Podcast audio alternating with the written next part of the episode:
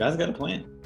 God has a plan for your work. He's already planned it out in advance. And He's the caller, we're the called, and it's our job to listen, but it's His job to direct.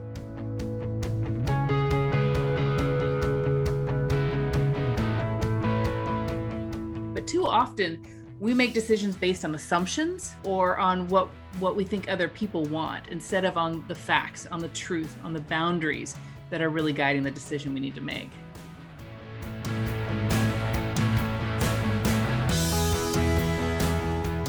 It's about priorities and order. So if you're starting with your passions, you're doing it wrong. Start with your natural abilities and build your skills on that and make sure your passions are aligned with that. And then you've really got something going.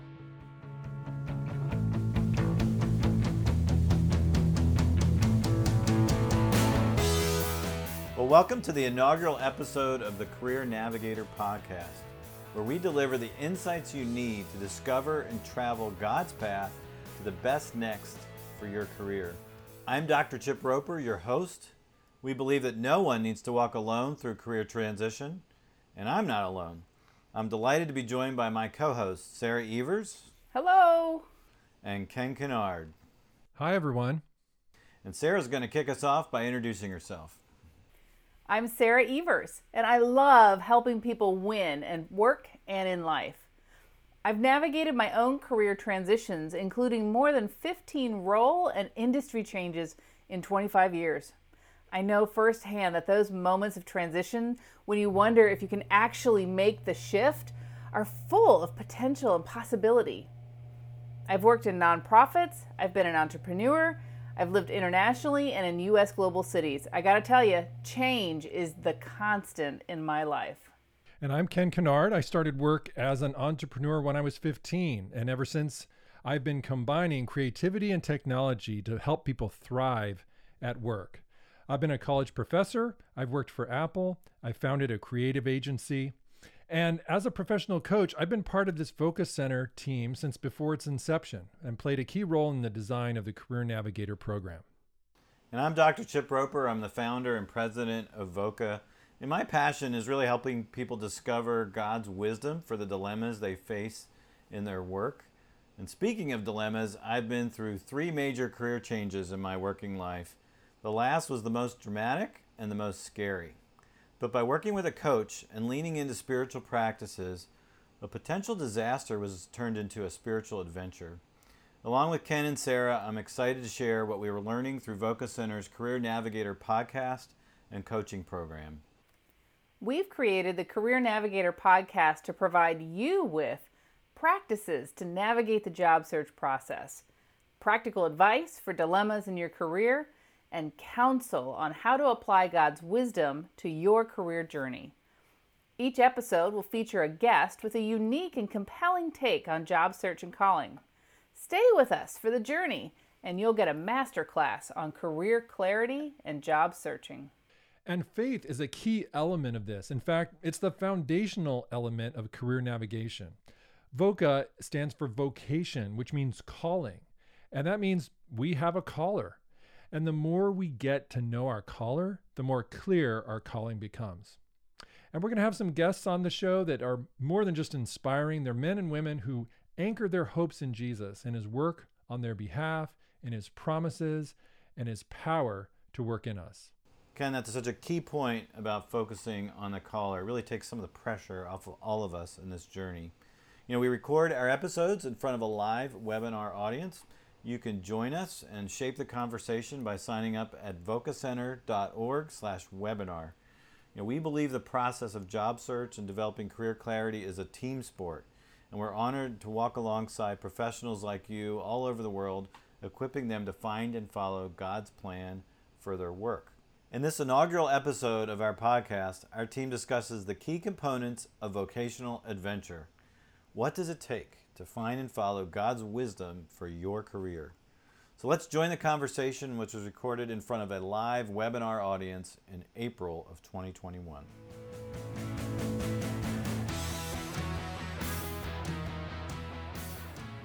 I'm going to welcome back Chip and Sarah and Ken uh, turn it over to you guys. Thank you so much again for being with us today. Thank you, Melissa. And uh, it's great to see everybody today, or at least your names. Um, and um, we're delighted to be back. And uh, by the way, you may find that uh, if you put your uh, Zoom on speaker view, you get the best best experience. Uh, so we're going to be highlighting things for you guys to see as we go along. but we're excited to continue our conversation. And last week we talked about how do we find meaning in our work, and this week, in some ways, we're talking about how do we find work that's meaningful. Um, it's we're really trying to answer the question you know, how do I know what specific job or career God wants me to pursue for now? Uh, and we've talked about how calling is a dynamic thing. So how do we know for now what that is? And I just want to spend a few minutes uh, talking about the challenge. And Ken, Sarah, you can join me on this. I'll just throw out some ideas and see what you think. And then uh, we want to jump into a framework we think that helps us um, really grasp, you know, how we can flip this which is often an angst producing, stressful process, into more of a spiritual adventure. And what, does it take to flip the script on that? So that's where we're going to head uh, this afternoon or this morning, I guess, for you guys uh, that are in Chicago. Sorry. Uh, we were just we were talking about time zones before before we started and there we go anyway so when it comes to figuring out like well what work are we supposed to do? I mean all of us have made that decision probably multiple times maybe in high school you needed to get a job or then you had to decide what you're going to do after high school. And then you went to if you went to college and you got out and you got a job and you decided is this a job for me? And like we make this we make this decision over and over again many of us in our lives. And you know it's one where it's hard it's hard to make it. It's hard to, to sort of feel like we can ever really start with a blank sheet of paper because you know, have to push past the expectations that we receive from our parents. That's a big, huge force. And what we think is possible. Some of us are, we do a lot of comparison with our peers. Um, and then, uh, you know, we have our own dreams, and sometimes those dreams are, we, we should, you know, go to the mat for them, and sometimes we should probably let them go. And so that that's tricky. Uh, and then when we start to put ourselves out there and explore, I, we feel very vulnerable. Like some of the things that we're doing at Voca with clients were born out of an experience I had in a career transition uh, back in 2014, and I was leaving 20 years. I was a pastor, and I was trying to find a job in New York and New York City, moving from like kind of rural suburban Pennsylvania to New York City, and I just felt felt terribly vulnerable. I felt like I just really didn't. I wasn't sure whether I really had a lot to offer, if anybody would even give me uh, the time of day. You know, kind of the country preacher in the big city kind of thing. It just it does things in your head, and um, so there, we feel vulnerable when we start to explore and start to reach out. And another thing I'm I've just I see a lot is that people get paralyzed by FOMO, by the fear of missing out. Like if I commit to this thing, then I won't be able to do these four other things, but they might be the right thing. And Ken and Sarah, what do you think? What are you seeing as people are wrestling with these questions about what job am I supposed to pursue or supposed to do? Yeah, I, I think that the, what I'm seeing is that everyone is experiencing some kind of fear. When I talk to really young people, I think their fear is that maybe the world's not going to be the way they imagined it or the way they prepared for it to be. They've got these ideals and they're hoping those ideals will really work. But what they really don't realize is work might be a little different than the way they imagined it. And then I also see on the other end of the spectrum people that are in their senior years. Maybe they haven't looked for a job in a while, or maybe they're re-entering the, the workplace after a while, and and they feel their fear is I'm, I'm going to be lost. I'm not going to understand how the software works or how business works. Something's changed in the last you know however many years. And so i think all of us could sign up for this if we had to put our, our name on the list of some kind of fear anxiety related to the job search process and, and finding the right thing for us and i'm seeing um, role of comparison or living up to expectations whether it's your parents expectations your peers' expectations, the expectations of your reputation. Um, and that making a shift sometimes means letting people down. And that is a really hard thing for a lot of people in career transition, right? We, we don't want to let people down. We don't want to be a disappointment or think that we're a disappointment. And so rather than pursuing what we sense might be our calling, we end up um, not wanting to disappoint our parents or not wanting to disappoint our friends uh, and and living a, a, lesser a lesser life. And i think that that that um, not wanting to disappoint connects with this idea of comparison and fomo right? Because if if you're not comparing yourself to other people you're not going to have fomo but then there's this yeah like you like you drew chip there is this idea of of sort of a cycle with comparison and living up to expectations or disappointing people turning into the the, the phantom of who you really were meant to be and fomo. Yeah.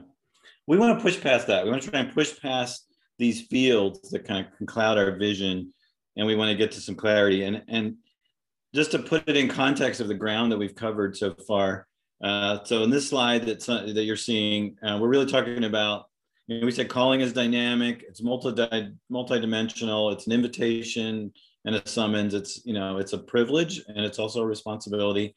And uh, our ultimate calling is to Christ, but also you know one of the areas, the arenas where this plays out, is in our work. And then linking it to what we talked a little bit about last week, when we talked about different kinds of the way we experience different forms of meaning in our work. Um, we're really talking about um, in a sense, two, the two shifts here. One is to go from secular to sacred, and that's connected to how we find some peace and security to make this journey. And then also, uh, maybe more broadly and more exciting, more attractive, is the idea that we can move from work that's chore, chore work, just it's drudgery, to work that's treehouse work, where we, we have the sense, at least, that there's a significant concentration in a given job or career that matches uh, the kinds of tasks and, and activities where we experience flow, where we have this right like this healthy sense of challenge and our um, our abilities are rising to meet the demands of the work the work that we're called to do. So that that's just to connect it to where we're going. But um, as we jump into this, um, we've got four kind of four pieces to this, um, and we've called it the building blocks of calling.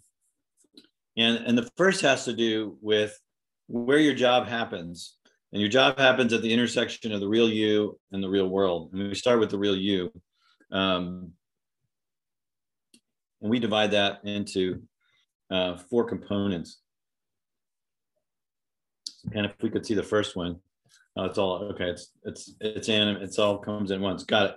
Um, so now you we're all ahead of the game already because we have the whole. We've got everything you need to know about you on the screen. Now let we we we designed this uh, the way it is on purpose because we really think that kind of the mini pyramid there that your abilities are on the bottom and they're the foundation and you need to start there. And it's very it's very rare to be able to sustain a, a career and a calling and an area of work that you're not gifted to do that you don't have the raw talent to do. And when, so when we say abilities we mean your natural talents um, the, the capacities that you were born slash raised with, kind of the raw material you carry into your working life. The second component are skills, and skills are the, the things that you learn how to do. And um, so all of us learn how to do things. Um, you know, I've had to learn how to do paperwork, even though I'm not actually don't have really great abilities in it. I just have to do it, right? I have to file my taxes, and there's things like that I have to do. So we think that you know, all, all things considered, you get the most impact when you build your skills on your abilities. And an illustration could be music, like you could have a musical talent mix, and then you have to learn skills in a given instrument. Uh, if you don't have musical ability, you could try very hard. Some of you did. Maybe you suffered through some sort of lessons when you were a child, uh, but you're just never going to be great at it. You know, it's and it's always going to be drudgery. It's not really going to feel like that sense of flow. And then we put passions on the top, and there's a lot of conscious, I mean, there's a lot of good, healthy conversation around passion in the faith and work world. There's a lot of unhealthy baptizing of passion in the world beyond the faith and work conversation. We just say, do what you love, follow your passion. Um, so we like to, we really want to qualify the passion piece. Um, sustained interest uh, is a way we might define passion. Some, some arena or focus that sustains your interest um, that constantly you find energizing. Um, I think that that's that's the way we would define it, rather than something that excites you uh, momentarily or even you know temporarily. That there's got to be the sense that it's durable, that it's more than just enthusiasm that has to do with uh, that it pulls out your interest and energizes you, and it's fairly consistent. And you know we see this all the time as as professional coaches that people with the same abilities and skills can go various directions and so passions is help are helpful as a as a guide to maybe what you might want to focus on so like if you have a sales profile um, what do you want to sell? Um, you're going to probably sell something you're passionate about or interest, you know, that sustains your interest and gives you energy. You're going to be a more effective salesperson in that space than you are in something that doesn't. So that's that's where we'd put that. And then the last piece here um, are boundaries. And um, this is the part that we don't want to talk about because boundaries are really about limitations. And um, and I'm anxious to hear why you guys just laughed at that because you've heard this like a million times, but you just laughed. So say something about that. Go ahead, Well, Sarah. I think well, I think boundaries are good. Um, and you're right. We don't like to talk about them because we like to say you can do anything or you can be anything you want to be, um, or you can have any job you want to have. But rea- that's not reality. And boundaries are good because they give us the limitations, whether it's a geographic limitation or a life stage limitation or um, as an ability, skill, or passion limitation. So I think there's there's something really wonderfully beautiful about knowing what your boundaries are and knowing what you're responsible for and what you're not responsible for. And then you don't go busting boundaries and making a mess of everything like a bowl in a china shop. Yeah. yeah, and not only that, but like this is creativity 101. Like embracing boundaries actually makes you more creative because you have to bring out resources that fit in the boundaries. It forces you to come up with new solutions. But I was laughing, Chip, because this is exactly the opposite of the advice in the world right now. I mean, everyone would say, "How do what? How do you find your right job?" Well, first, throw off all boundaries. You can do whatever you want. Start with your passion. What are you passionate about? If you find your passion, you'll never work a day in your life. Blah blah blah. And then you realize, oh, well, I have to develop that into skills. So you're developing skills based on those passions, which may be difficult, may not. It all depends on what your natural abilities, which is sort of last in the chain if it's upside down. And now you're you're trying to leverage abilities that you may not even have because you're passionate about something that you're not naturally able to do better than other people. So life's just going to be hard. No wonder we need some kind of help in this culture because our culture has it pretty much exactly backwards. Yeah, our culture's taken the idea that our parents, many of our parents said you can be whatever you want, and now they've said you can you can def, you can define your identity however you want. You can just they're just they're just amplifying it in every Disney song, and so it's like you know it, that's that's what we're sold, and you know reality life just doesn't the world just doesn't bend that way. Uh, you know it doesn't yield to that, and it just leads to a lot of disillusionment. Um, so I like what you said, Ken, about it it being um, it forces us to be more creative. And Sarah, I think your points about it comes in different forms. I mean, going back to that calling chart where we have all these other callings, like I had a client who he could have his best actually he was a New York guy and his best options for work were in Chicago. Uh, but his wife just like it would have really been unhealthy for her to move. And um, you know, if it's just all about work and it's the career navigator, career not a career navigator, career narrative, you just go for it and you just say tough. Uh, but he made a hard call and he it extended his search. It made it a little bit more difficult, um, but got under that eventually and showed him to something that he could, you know, continue to be challenged and productive and contribute in the in the metro area without moving. And that's that's reality, right? Like we're we're multidimensional and it's all part of our calling. So the real you. I mean, you're all wonderful, but you don't know yourselves as well as you think. And we think part of this process is really starting to get the data, get the facts, put it all together so that you can, it makes decision making so much easier. But that's just half of the equation. This, the other half of the equation is the real world, uh, illustrated by the map. And the real world is what's happening in the market for your talent you know what what's what's what's going on out there? It's beyond you. So the real you is somewhat of an introspective uh, process whereas the real world is a discovery process. Uh, it's it's it's getting out. And there's kind of three questions that we always coach people to ask uh, broad categories when they go out and start to figure out well, what's possible?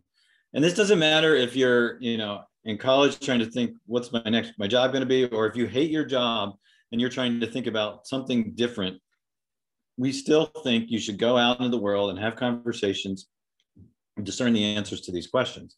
Uh, the first one is personal fit. Is this job that somebody else has that I might be interested in is a good fit for me? Or is this company a good fit for me? Or is this industry a good fit for me? Um, I've had some clients in private equity, and they've just realized that for your first 10 to 15 years in private equity, you're going to work 100 hours a week. At least you are in New York City. And if you want to stay in that business, that's just the way it is. That's that's and in one in one case, they decided they were going to do it. It was worth it. It was a personal fit. They worked it out, and the other they didn't. And that's not even about the skills required. It's just about the lifestyle that's demanded of that job. And before we like do the shame shame on finance, I mean, people in medicine have been you know doing those types of things. Even veterinarians for for centuries. So it's this is not that's just the way some vocations are, and that's that could be okay. But the first thing you're looking for is personal fit. The second is you're you want to try and assess opportunity. You know, is this an area where there's more hiring, where there's more uh, more jobs are being added, that kind of thing. I um, contemplated a transition in 2009, 2010 into uh, international Christian nonprofit and that was right after everybody got laid off in 2008 and 2009 there there was not opportunity. There was a glut of talent in that space.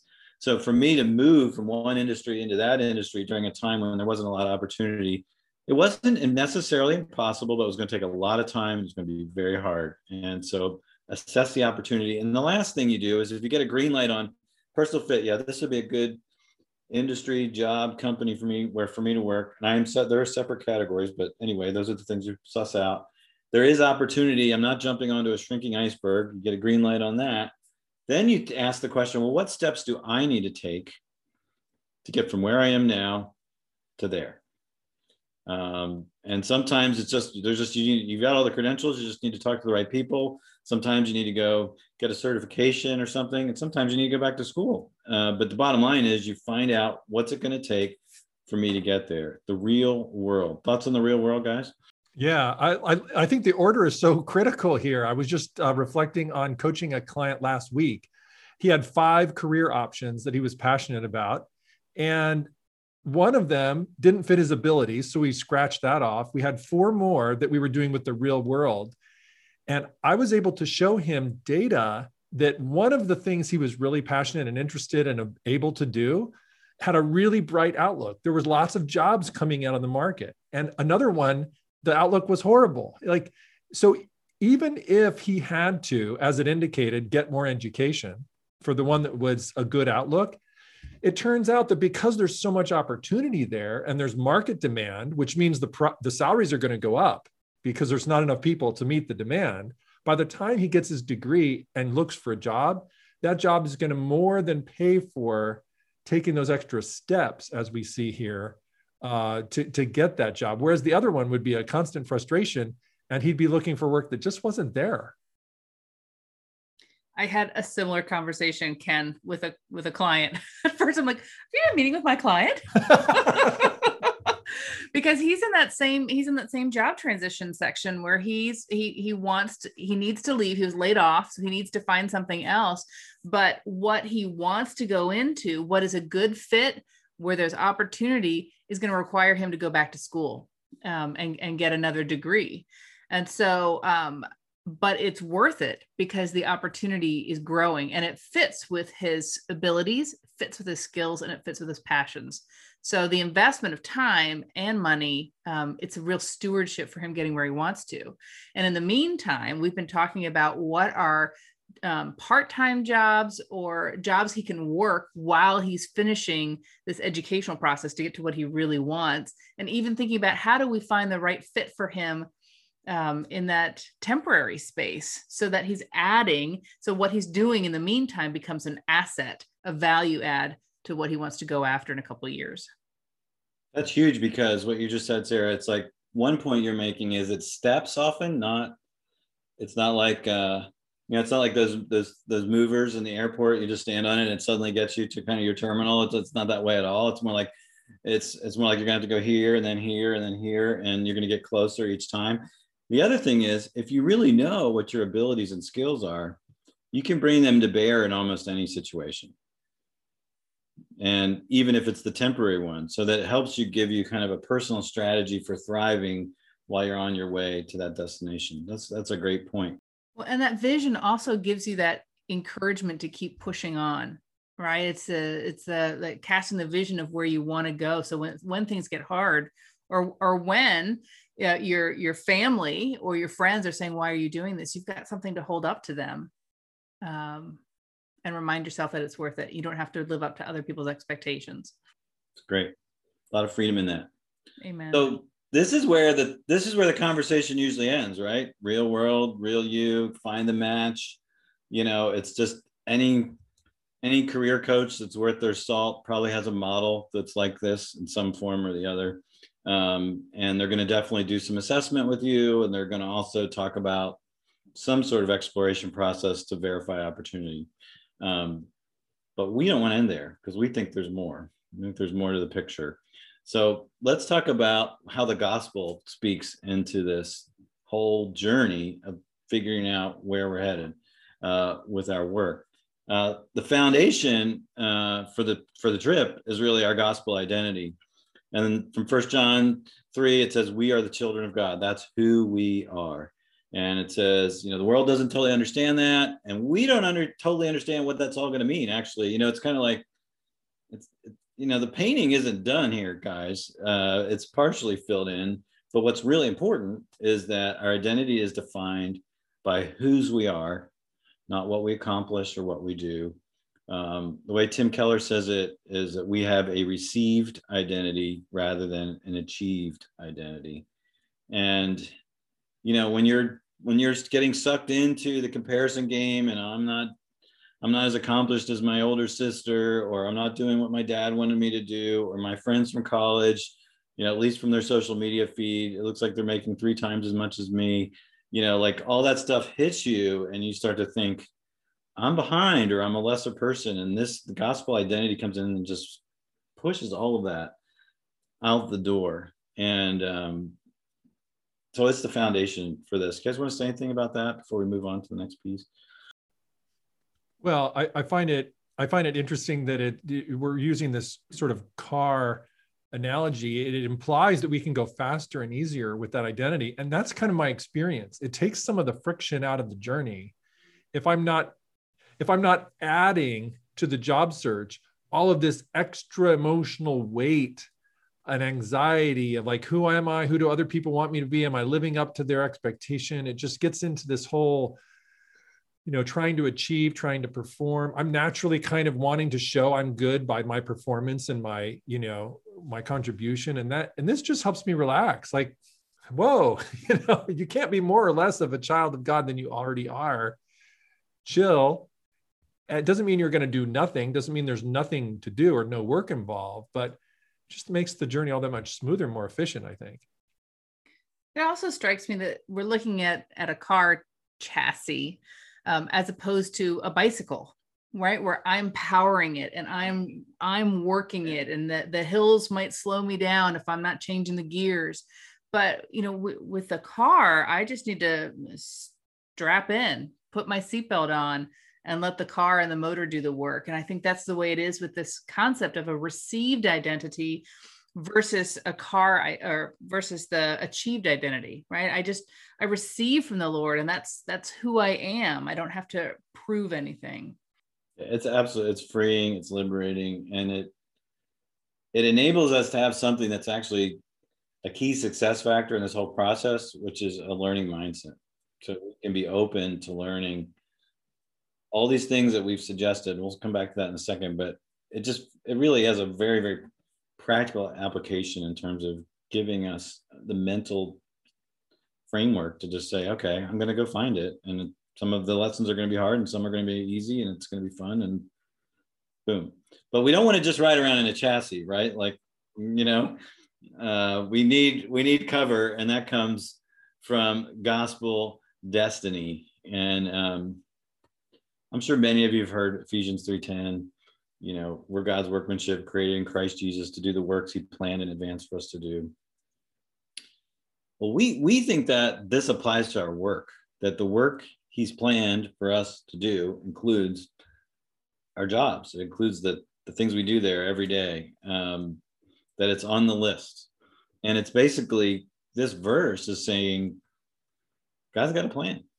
God has a plan for your work. He's already planned it out in advance. And you know, I think we said this uh, in week one, but he's the caller, we're the called, and um, you know, it's our job to listen, but it's his job to direct, and that that actually that takes the some of that performance pressure off of us as well. It takes off this demand that I have to figure this out and I have to figure it out now, and uh, because it's promised, he's got good work that he's planned for me to do and um, it's his job to plan it it's his job to direct and it's my job to do it when that becomes apparent. Thoughts on that? I, I love this um, being encapsulated surrounded protected by this gospel identity and this gospel destiny that that my received identity as a child of god um, protects me on on from one side um, of whether they're ruts in the road or potholes. Um, but i'm also protected by this covering that god's good hand is upon my life and that there's good in store that um, that there is purpose for my life and a way for me to represent and re-image God on this earth. Uh, that His fingerprints are all over this, and and that gives the protection that if we go off the rails, if we go off roading, if if life feels like it's going veering in a direction I'm I'm not sure I'm comfortable with, there's protection all around me. Yeah, there there is protection. What there is not is you don't get to find out exactly where everything's going you know? It's it's a little bit of an adventure you know? I, i'm reminded of abraham's calling where god said you know follow me i'm going to take you to a place that i'll let you know about. It's kind of like well where's that? You know? Uh, so so this is like driving by faith to, to extend the analogy you know? Um, you understand yourself in the world but you don't always understand where god's going to take you. And that can be quite an adventure. Hmm. No, that's really good. So let's let's just wrap this up uh, into a couple action items, and then we'll take questions. I see we've already got one there, so I'm look we'll look forward to talking to your to to speaking to those as best we can. But I think part of this whole process is a commitment that we we want to go find the truth out. We're going to go find the truth out about ourselves and about the world. Like we're not going to assume that we already know it. We're not going to assume that uh, we've got it figured out. We're gonna we're gonna make a commitment to go find the truth. And um, sometimes you know we just skim on this. And you know, one of my mentors used to say to me, decisions become easy when all the facts become known. And uh, I think just that just that just was one of those light bulb moments. It, it resonated, and it's like I whenever I'm in a situation, I do everything I can to find out all the facts that I can reasonably gather. And so we're saying find the facts out about you, find the facts out about the world. Uh, the, the second piece is probably a little bit harder, and that's to embrace the embrace what we find, embrace the truth about yourself and the world. And when I was in that transition from the Philly suburbs to New York City, one of the jobs I was really interested in was management consulting. And I was 45. I had been a pastor for 20 years. I had a business degree, but then I had two seminary degrees. And in case some of you wondered, McKinsey and Deloitte don't hire people like that to be consultants. They don't. Um, they hire people with MBAs from Ivy League schools. That's who are in their 30s. That's or about 30. That's that's their. They already have a pipeline. They already have a mindset. And I learned that, and I had to I had to embrace that um, it was a limitation, right? It was a boundary issue. And even though I'm like from a talent perspective, I might have the capacity to do that work. I didn't have the resume to get it. And that's the way it was. And so I pivoted. You know, I, I went and pursued something else. And but the point is we have to be willing to embrace it. You know, we just had a guest on our webinar last week who she went into investment banking and she wasn't very good at it. And she might have gotten some hints i don't know but she eventually just she came to this conclusion. Invest in banking is not for me even though i went to college for it even though uh, my dad wanted me to do it.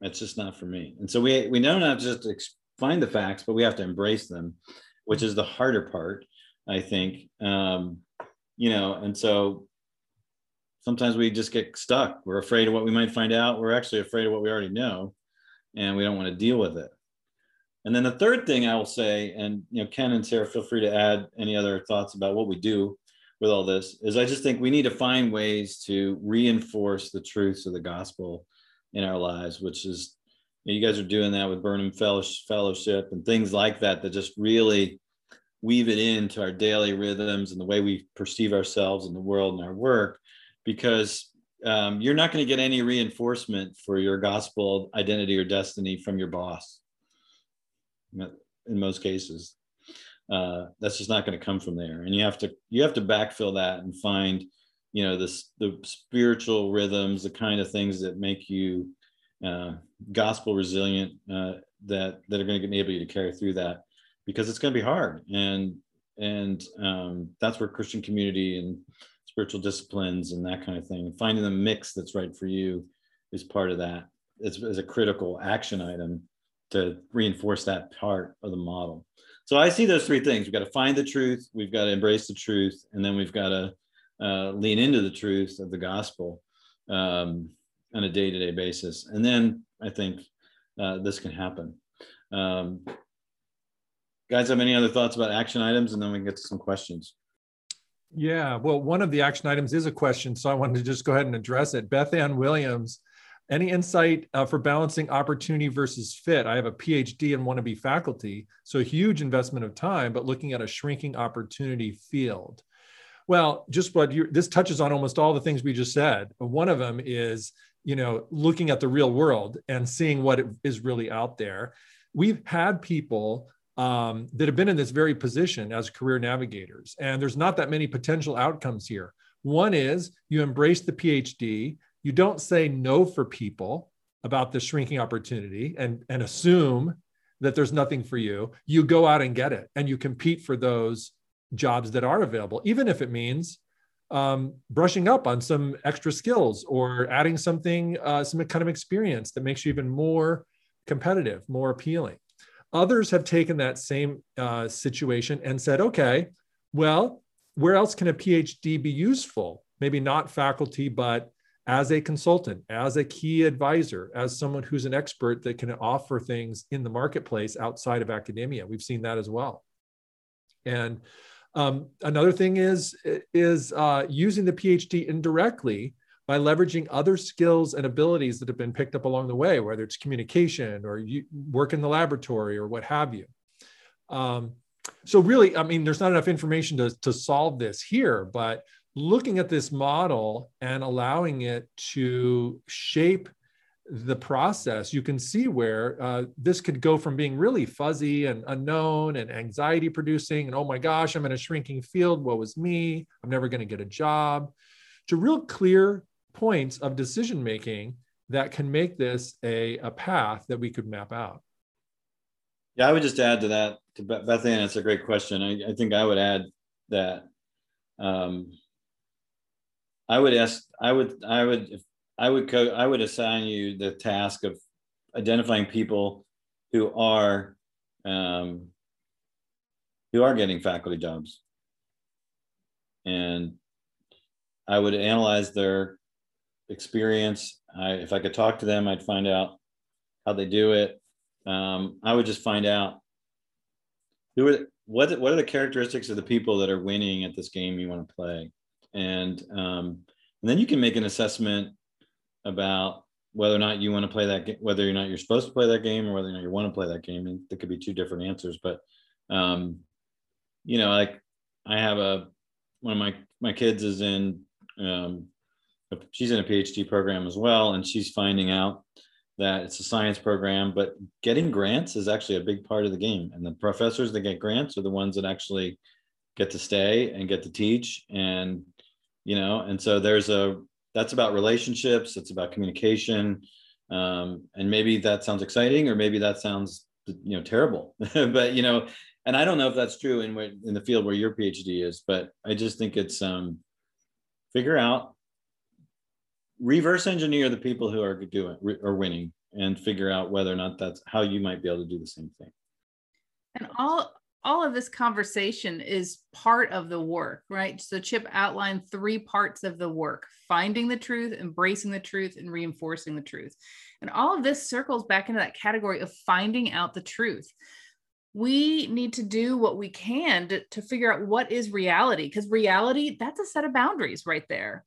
So let's understand the truth because that's going to give us boundaries for this job search. And just as Chip's professor talked about how decisions are easy when all the facts are known, I've got a friend who used to say adequate preppers, adequate preparation results in leading without hesitation. Adequate preparation results in leading without hesitation. And when we've done our homework to understand what the boundaries are, to, to understand what the truth is and define the truth, when we have all the facts, then we know what decisions we can make. But too often we make decisions based on assumptions um, or on what what we think other people want instead of on the facts, on the truth, on the boundaries that are really guiding the decision we need to make. Good.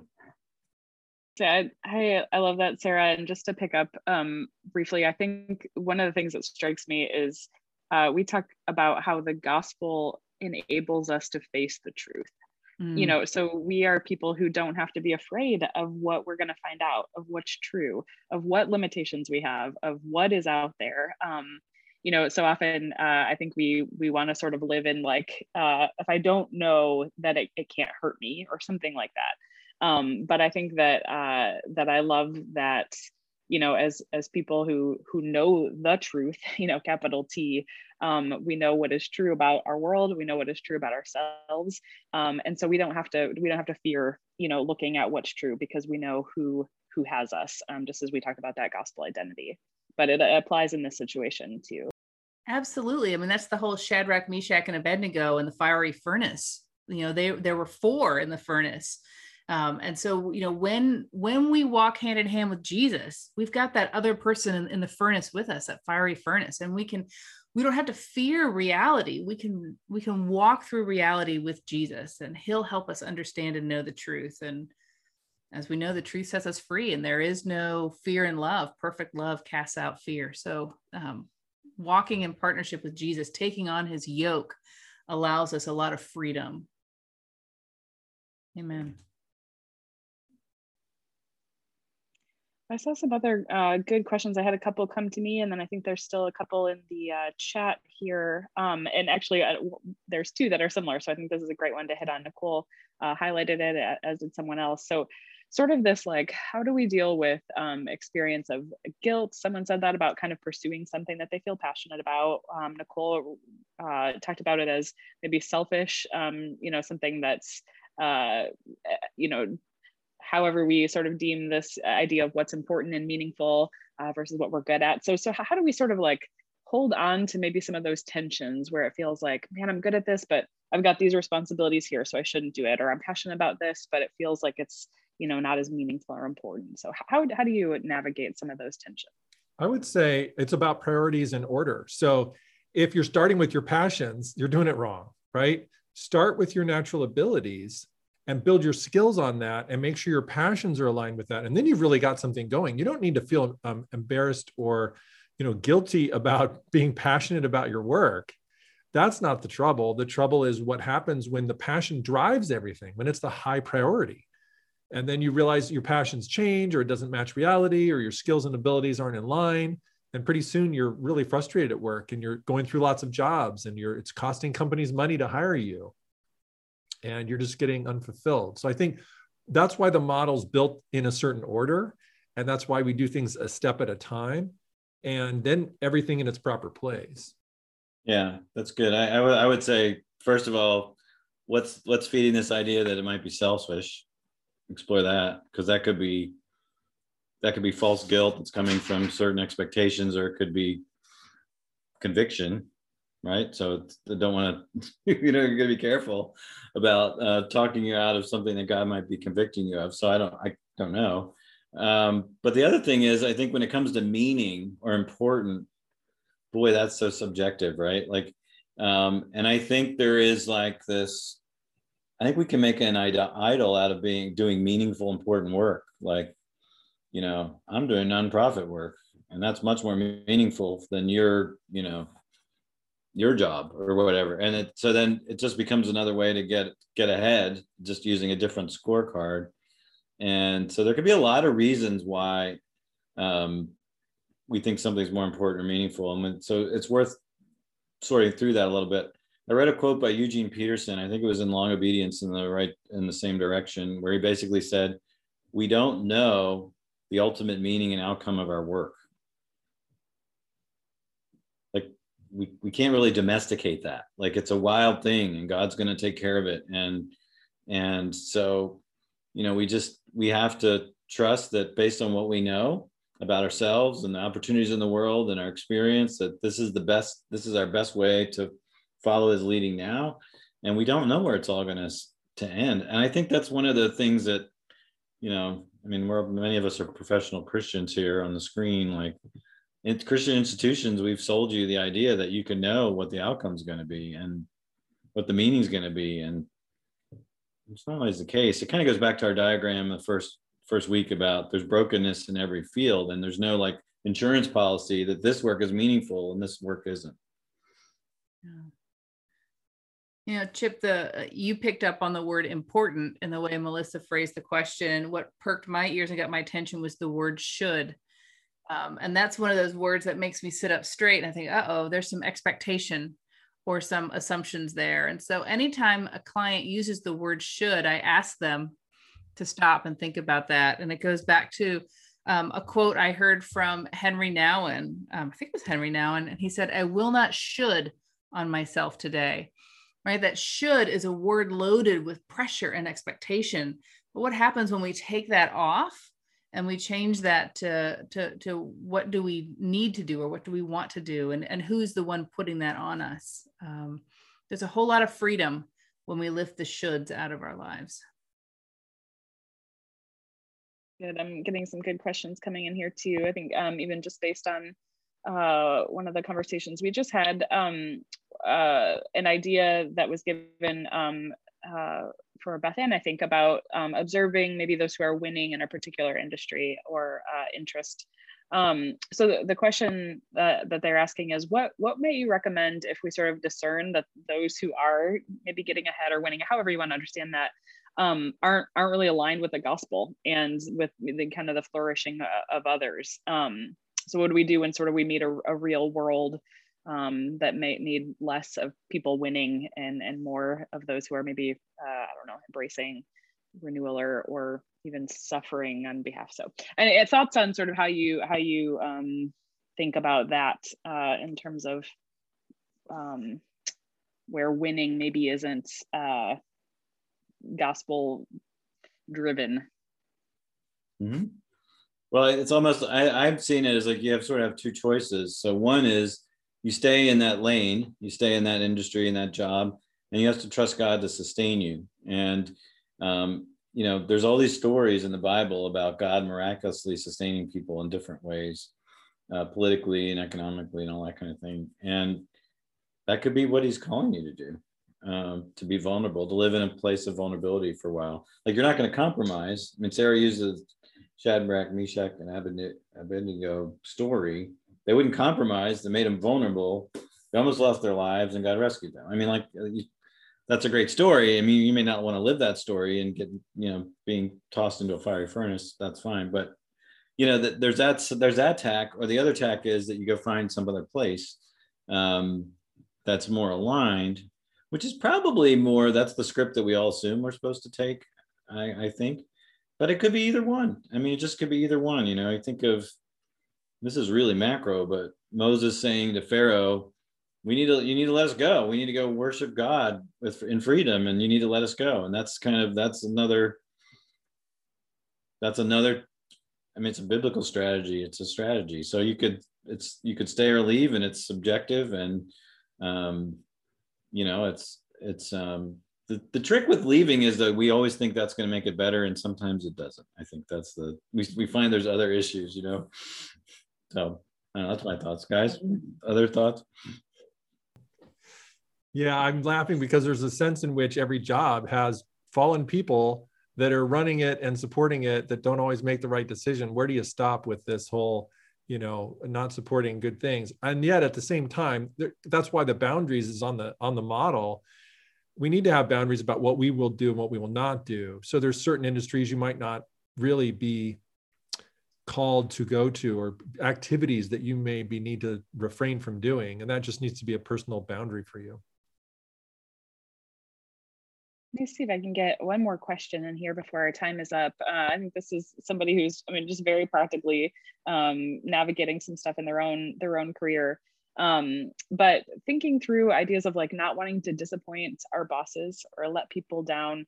Sort of how do we balance responsibility and seeing something through, or in staying in our job for a certain amount of time, um, with with maybe wanting to pursue something else or, or different opportunities coming along. So how do, how do we maybe um, yeah navigate that that kind of situation? You know it's interesting.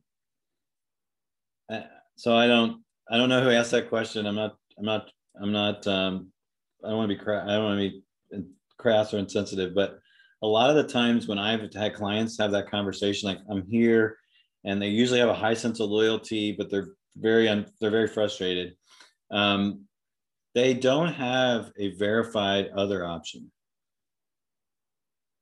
and they don't want to spend the time to verify another option. So, um, so what I'm saying is, until you have a verified other op- opportunity or something else you can do, you actually don't really have a choice. If assuming you need to work for a living and pay your bills and you're not independently wealthy and that kind of thing, you have to stay where you are. Um, and I think that so at the surface, so I, I hear that a lot. I hear like that I really think I might supposed to be I might be supposed to do something else, but then when you really poke in and say, well, what are you doing to discover what that something else might be? There really isn't a willingness to do that, which gets that back to that idea we need to go seek the truth, we need to embrace the truth. And then I, the other thing I would just say is that if you do feel like you're uh, in a situation where potentially you're being you're expressing an unhealthy level of loyalty, um, then that's something that's worth also exploring. Um, you know, and you know, a lot of times it's know, like my wife worked for a guy for three years. It's always said he was going to give her a raise and never did. So, you know, why didn't she actually did try and confront him on that, but she never actually, she eventually just decided to leave. But, you know, so like, what are we tolerating, I guess, that maybe if we pushed it and pushed it, things would either get better or we'd be forced to make a decision, you know? Um, so I think that's another issue to just examine. Is there some kind of dis- dysfunction here? Is there some kind of attachment? Is there some kind of unhealthy loyalty that I need to to work through? Um, so those are a couple thoughts on that. It's good. Right. Well, gosh, somehow this time has gone by so fast. It it it always seems to. Um, this is such good content. I continue to just love um, hearing you guys kind of uh, tease this out. Uh, appreciate the the models and whatnot that you've offered us as well. Um, yeah, thank you, Sarah, for just kind of putting some uh, opportunities here in the chat. If you take a look at that as a webinar series, um, just some of the different things that they um, have going on at, at VOCA with the career search uh, training program. Um, I think I also want to highlight um, just you, you hear them talking about uh, just coaching and clients that they work with. Um, I mean, one thing to take advantage of, and uh, this uh, I'll put this in our um, in a follow up email as well. But they do offer a 30 minute um, free just consultation uh, if it's something that you want to kind of find out like would I benefit from from more coaching or from a, uh, one of the programs that VOCA offers. Um, you can you can register for one of those um, on their website as well. I don't know Chip or Ken or Sarah if you want to say anything about that, but I think that's one of the things I want to make sure people are aware of and take advantage of. I dropped uh, a link in the chat. Yeah, Sarah dropped a link. I mean, it's all about a conversation, right? So um, it's a basically free 30 minutes of coaching because we want to listen to you, we understand what's significant and big and what you're wrestling with. And then um, we usually don't, we don't, it's not like a 30 minute infomercial. It's a 28 minute coaching session with some suggestions for follow up and things that would be helpful. So um, yeah, feel free to schedule with any of us yeah fantastic resources here and uh, i know there are a lot of um, you know kind of career coaching options out there but i think what i so appreciate is just the foundation that you guys are coming from uh, not only your value um, and just yeah uh, scripture and, and your identity in christ but that you're thinking about work um, from this sort of theological um, basis and, and uh, um, offering that to to your coaching and clients. So thank you guys so much again for being with us.